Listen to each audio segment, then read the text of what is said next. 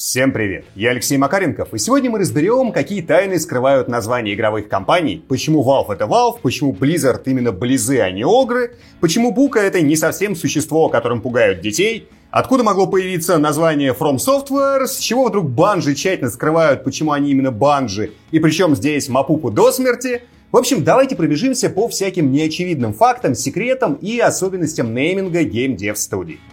Для начала небольшая экспозиция. С названиями компаний иногда бывает все очень просто. Например, называются они по месту, где компания была создана и откуда родом основатели.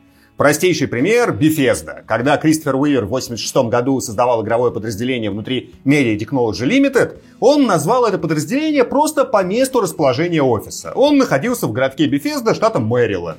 Или, скажем, Tattoo Rock Studios, которые когда-то сделали Left 4 Dead под крылом Valve, а затем выделились в отдельную компанию. Они Тату Рок, потому что в этом районе когда-то жил один из основателей, Майкл Бут. Бывают случаи, когда компанию называют просто словечком, которое нравится создателям или вообще все придумывает маркетинговое агентство. Скажем, Electronic Arts — это пример вот чисто коммерческого названия. Бывают истории чуть похитрее, когда и слово какое-то было очень звучным и нравилось авторам, и какую-то историю они в него тоже заложили. Скажем, Monolith Productions — если вдруг забыли, они сделали Blood, Fear, Alien vs. Predator 2, серию Middle Earth. Короче, это очень известная компания. Так вот, ее основали шестеро друзей, а название «Монолит» с одной стороны должно было символизировать будущую мощь компании, потому что «Монолит» — это круто. А с другой стороны, это отсылка к фильму Стэнли Кубрика «Космическая Одиссея» 2001 года. Там вот как раз австралопитеки прикасаются к черному артефакту, к монолиту, и становятся намного умнее. И Джейсон Холл, как раз один из основателей, решил, что это здорово. Заложить название такую вот забавную отсылку к легендарному фильму. Случается, что название придумывается от безысходности, потому что в голову не приходит ничего лучше.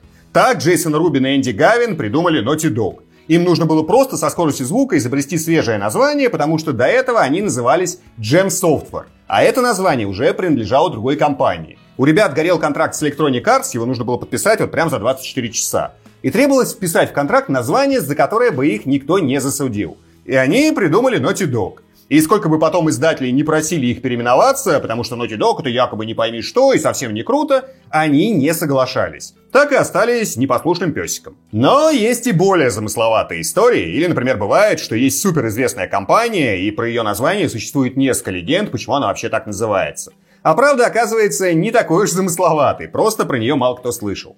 Давайте расскажу несколько вот таких историй, которые я когда-то раскопал, и они отложились у меня в голове. Начнем, конечно, с Valve. Все знают это название, но если спросить обычного игрока, а с какого перепугу Valve это Valve, чаще всего человек либо не ответит, либо расскажет самую популярную, но совершенно ошибочную версию. Якобы Valve придумали Steam. Steam это пар, а Valve это клапан, который этот пар выпускает. Но вы, конечно, понимаете, что это полная ерунда. Steam вышел в 2003 году. Само название придумали, конечно, раньше, где-то в 99 или 2000 но Valve была основана в 96 году. И как раз Steam стал Steam, потому что компания уже называлась Valve. То есть все строго наоборот. Клапан породил пар, а не пар клапан. Вторая версия, которая гуляет по интернету, якобы Гейб Ньюэлл и Майк Харрингтон, которые основали Valve, очень любили автомобили Volvo. И хотели дать компании похожее название. И Valve по этой версии это как раз переделанная Volvo. Я когда-то ли не весь интернет перерыл, чтобы найти подтверждение этой версии, и ничего не нашел. Сама версия есть, но ни одного подтверждения от сотрудников Valve никогда не было. Но потом я просто нашел правильную версию, и стало понятно, что история с Volvo это просто чья-то выдумка, которую многие начали повторять. А правда в следующем. Название Valve придумал Гейб Ньюэлл и Грег Кумер, который работал в Valve продуктовым дизайнером. По их задумке, клапан это нечто, что регулирует поток. И Valve хотели регулировать поток развлекательного контента и игрового опыта. Прям вот держать руку на ручке, решая, когда увеличить напор, а когда уменьшить. С точки зрения Гейба и Кумера это была очень убедительная метафора. Это, если что, вот почти цитата Кумера из интервью. В общем, теперь вы знаете, почему Valve это Valve, и если услышите какую-то другую версию, можете смело говорить, что это неправда. Ну и забавно, что с самого основания компании Valve хотели контролировать игры, и, в общем-то, на ПК у них это вполне получилось. Valve это клапан, из которого на ПК хлещет самый мощный поток игрового пара, то есть Steam. Правда, вот крайних собственных игр они подприкрыли, хотя они же как бы сказали, что хотят сами решать, когда открыть клапан, а когда закрутить. Пока личный клапан закручен, посмотрим, как будет дальше. Ну и еще одна маленькая штука про Valve, которую я забыл рассказать в ролике про секреты логотипов игровых компаний. Спасибо большое, что напомнили про это в комментариях. Лямбда, логотип халфы, это не только обозначение постоянной распада и, соответственно, комплекса лямбды в черной мезе, но еще и визуальная аллюзия на руку, которая сжимает монтировку. А теперь история про компанию Бука. Буку вы все тоже прекрасно знаете. С середины 90-х они наиздавали огромное количество игр. И сейчас у компании вот такой логотип. Но, думаю, многие прекрасно помнят старое лого компании, вот это. И многие думали, что вот этот маленький зверек это и есть Бука. Ну, то есть некое существо, которым пугают детей. А тут оно такое милое и якобы должно, наоборот, развлекать, а не пугать. И как бы да, этот зверек действительно Бука, вот только само название Бука взялось не от зверька. Монстрика добавили позднее, потому что он тоже так называется. А само название — это сокращение от фамилии ее основателей. Б — это Олег Белобородов, У — это Игорь Устинов, кто скрывается за К, я, к сожалению, забыл. Точно помню, что Александр Михайлов, директор Буки, который, увы, скончался позапрошлом году, так вот, он точно в одном из интервью называл все фамилии, из которых состоит название. Но, к сожалению, найти это интервью у меня не получилось, и не помню, на каком сайте оно было, а может быть вообще это было в каком-нибудь журнале и в интернете не публиковалось. Ну и А это Андрей Антонов, тоже один из основателей. Следующая на очереди Blizzard, метелица. Тут история такая. Изначально компания называлась Silicon and Synapse, и смысл у него был вполне конкретный. Silicon, то есть кремний, это составные блоки для процессора. А синапсы — это строительные блоки нервной системы и нашего разума. То есть это такая метафора на суть компании, которая делает игры, которая запускает процессор, но осмысливаем мы их нашим мозгом. И под этим именем разработчики проработали с 91 до 93 года и выпустили под ним The Lost Vikings.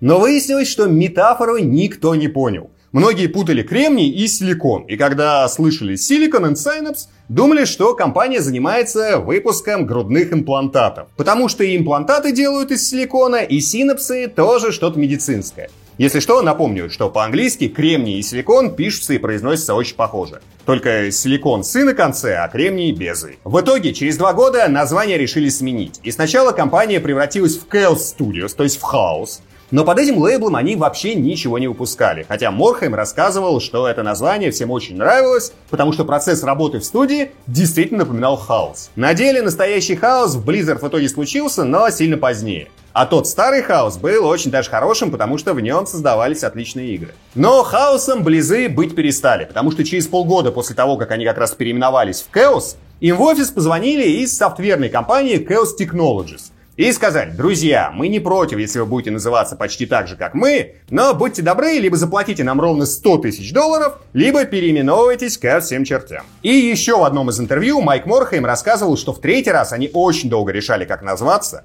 и больше всего склонялись к названию Ога Studios, то есть Огр.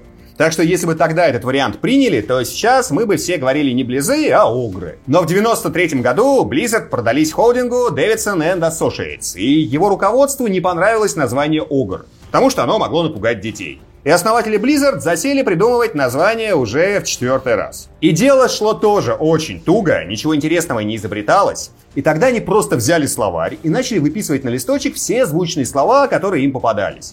А чтобы точно больше не вляпаться в историю с чужим названием, они все это тут же отправляли в юридический отдел, чтобы там все проверили. И всем изначально нравилось название Midnight. Но его юридический отдел забраковал, потому что у какой-то фирмы такое название уже было. А Blizzard, который всем тоже очень нравилось, оказалось свободным. Его в итоге и застолбили. А сейчас небольшая полезная рекламная интеграция. И в фокусе внимания сегодня снова посуда Мику. Я вам уже не раз про нее рассказывал, посудка совершенно чудесная. Есть шикарные термосы, термокружки, емкости для бережного приготовления еды в микроволновке с полным сохранением вкуса и сочности. Есть кшеварки и классные термочайники. А теперь ассортимент пополнился сэндвич-тостером. Буквально за несколько минут в обычной микроволновке можно приготовить классные хрустящие сэндвичи или сделать брускетты. Тостер состоит из двух металлических пластин в силиконовых чехлах. Соединяется это все мягкими зажимами. За силикон можете вообще не волноваться, он хоть и мягкий, но отлично моется и не теряет своих свойств со временем. Контейнер для приготовления гарниров я использую уже почти год, и силикон там вообще никак не деградировал, даже цвет не изменился. Пользоваться сэндвич-тостером предельно просто. Кладете продукты на одну пластину, накрываете второй, зажимаете, пихаете в микроволновку, жамкаете старт, и через 2-3 минуты отличный сочный сэндвич готов. Важный момент. Корочка за счет прилегания к пластинам получается хрустящей, а начинка при этом не теряет влагу и остается максимально сочной. Потому что силиконовые чехлы не дают влаге внутри быстро испаряться. И, кстати, в тостере, хоть он вроде как для сэндвичей, можно готовить много чего еще. Я фигачил в нем стейк, запекал кабачки кружочками и сосиски. Вышло прям отлично. По поводу ухода за девайсом можно вообще не заморачиваться, спокойно моется в посудомойке. Чехлы при этом легко снимаются, так что под ними ничего не накапливается. Просто стягиваете, моете и надеваете обратно. И к пластинам за счет покрытия ничего не пригорает. Они вообще очищаются за 2-3 движения губкой. По ссылочке в описании можно изучить весь ассортимент Мику, а по промокоду Макаренко в 2 недели на всю посуду будет действовать очень приличная скидка в 25%. А при покупке от трех предметов скидка еще увеличится. Не пропустите. Переходите и закупайте себе или в подарок. Посуда отличная, сам постоянно пользуюсь их контейнером для гарниров, термочайником и термосом. Все прям шикарно. В общем, рекомендую. Все ссылочки в описании. Конец рекламной интеграции и погнали дальше. Переходим к id Software. Думаю, про них вы и так прекрасно знаете, но все-таки с идовцами есть небольшая путаница. Поэтому давайте раз и навсегда разложим все по полочкам. Во-первых, правильно именно id, а не ID. Но на заре основания компании они были именно ID. Почему? Потому что девиз, который Джон Ромеро придумал для студии, был Ideas from the Deep. Идеи из глубин. А ID было сокращением от Ideas и Deep. И по правилам произносилось как просто две буквы I и D. Чуть позже в название вложили еще один смысл, и для некоторых партнеров стали переводить ID как in demand, то есть пользующийся спросом. И в это время компания все еще продолжала оставаться ID Software. Потому что, опять же, это просто две буквы из начала двух слов. Но еще позже к названию придумали уже другую расшифровку IT. IT — это понятие из психоанализа. По латыни это то же самое, что на английском it, то есть оно. Обозначает оно совокупность базовых инстинктов, то есть часть наших с вами подсознательных процессов. И вот эта вот расшифровка так всем в студии понравилась, что и называть компанию стали не ID, а IT. Вот с тех самых времен ID Software стала id Software. И сотрудники студии, если вот журналисты, которые берут у них интервью, ошибаются, прям поправляют. Говорите, пожалуйста, id, а не ID. Жили-были три японца. Як, Як Цедрак, Як Цедрак, Цедрак Цедрони. А на деле звали их Nintendo, Capcom и Konami. И у каждого японца была своя история возникновения имени. Konami это просто сочетание букв из фамилии основателей компании. Из двух фамилий взяты по две буквы, а еще из двух фамилий по одной. Кагемаса Кодзуки, Есиноба Накама, Хиро Мацуда и Сякити Исихара. Вместе получается Канами. С Capcom ситуация следующая. Изначально она называлась ARM Corporation занималась продажей игровых автоматов. Затем фирму переименовали в Japan Capsule Computer. Ну и уже видите, что Capsule Computer это и есть Capcom. Сокращение возникло, когда компания сняла дополнительный офис, в нем повесили вывеску с сокращенным названием, и его оказалось так удобно произносить, что в итоге всю контору переименовали в Capcom. Ну и, конечно, Nintendo. И вот с ней все крайне неоднозначно. Компания была основана еще в позапрошлом веке, в 1889 году, и, к сожалению, основатель Nintendo Фуцазиру Ямаути не оставил ни одной записи о том, как он придумывал название и что оно означает. И сейчас, когда сотрудников Nintendo спрашивают, что значит название их компании, они отвечают, что точно не знают. Самая частая версия, которую можно найти в интернете, что Nintendo это по-японски «пусть боги решат нашу судьбу». Но есть и другой вариант перевода иероглифов, и он звучит более достоверно. Одним из трех иероглифов, которые входят в название Nintendo, обозначают еще и карт Ханафуда – а именно на продаже этих карт Nintendo изначально и специализировалась. Собственно, они выросли именно на том, что начали продавать эти карты официально, после того, как их законодательно разрешили, потому что до этого продажи карт в Японии были запрещены. И в этом случае переводиться Nintendo может либо как святилище свободных ханафуда, либо как компания, которой позволено продавать ханафуда. Такие дела. Переходим к самому сложному моменту. From Software, авторы Souls серии. Название у компании очень странное, и на русском-то все еще окей, но на английском The Game From From Software звучит очень странно. И западные блогеры и журналисты регулярно обращают на это внимание и удивляются, кто вообще решил компанию назвать именно вот так. И внезапно мне не удалось найти точной информации. Удивительно, но нет ни одного англоязычного интервью, где бы кого-нибудь из фромовцев спрашивали, откуда взялось From Software. Но при этом есть несколько вариантов происхождения названия, которые встречаются в статьях. Вариант первый и самый распространенный. До того, как разрабатывать игры, From Software делали программное обеспечение для бизнеса. А многие сотрудники еще до основания компании тоже работали в софтверных фирмах. Например, Миядзаки когда-то работал в Oracle. И якобы From Software подчеркивает, что компания делает именно программы. Но есть еще одна версия. Она была озвучена много лет назад, и ее автор утверждал, что он знает японский и взял эту версию из японского интервью у Миядзаки. Так вот, по этой версии изначально программное обеспечение From Software разрабатывали на языке COBOL. А одно из подразделений разработчиков COBOL называлось From. И якобы именно поэтому компанию и назвали From Software. Но еще раз повторюсь, это не точно. Если вы где-то встречали стопроцентно верный вариант, напишите, пожалуйста, в комментариях, возможно, я что-то упустил. Продвигаемся дальше. Sega, ну или Sega. Я раньше все время говорил Sega, и в комментариях вы очень часто писали «Лысый, какого черта ты говоришь Sega? Немедленно начни говорить Sega». И так часто обращали на это внимание, что я даже начал чаще говорить именно Sega, а не Sega. Но объясню, почему я говорил и сейчас часто говорю именно Sega. У нас в школе у многих были Sega, и была вот какая штука. Среди тех, у кого была консоль, было принято говорить именно Sega. Почему? Да потому что в начале сеговских игр всегда шла заставка и произносилось название компании. И там четко звучит именно Sega. Sega. если кто-то говорил Sega, то считалось, что у него самого консоли нет, сам он в игры Sega никогда не играл, а просто насмотрелся передачи «Дэнди. Новая реальность», где Сергей Супонев всегда говорил именно Sega. И якобы вот такой вот человек просто пытается сойти за умного, а сам сеговских игр никогда не видел. Понятно, что логика тут так себе, но у нас было вот так. Собственно, что значит Sega? Была такая гавайская компания Survice Games, которая продавала обычные игрушки. Затем ее перевели в Японию, и там она начала торговать уже игровыми автоматами. Затем от Survice Games откололась компания Rosen Enterprises, которая тоже занималась игровыми автоматами. И они начали друг с другом конкурировать. Поконкурировали и слились в экстазе. А название взяли по первым двум буквам от слов Survice Games – Получилось как раз Sega. Ну или Sega, кому как больше нравится. Ну и чтобы закрыть тему японских компаний, расскажу еще про Atari. Тут все очень просто. Atari переводится либо как удар по цели, либо как берегись. И это одна из позиций в игре Go. Что еще хочется рассказать? Например, про CD Projekt. Почему она именно CD? Потому что до 1994 года основатели компании занимались пиратским бизнесом. Продавали диски с играми на развалах.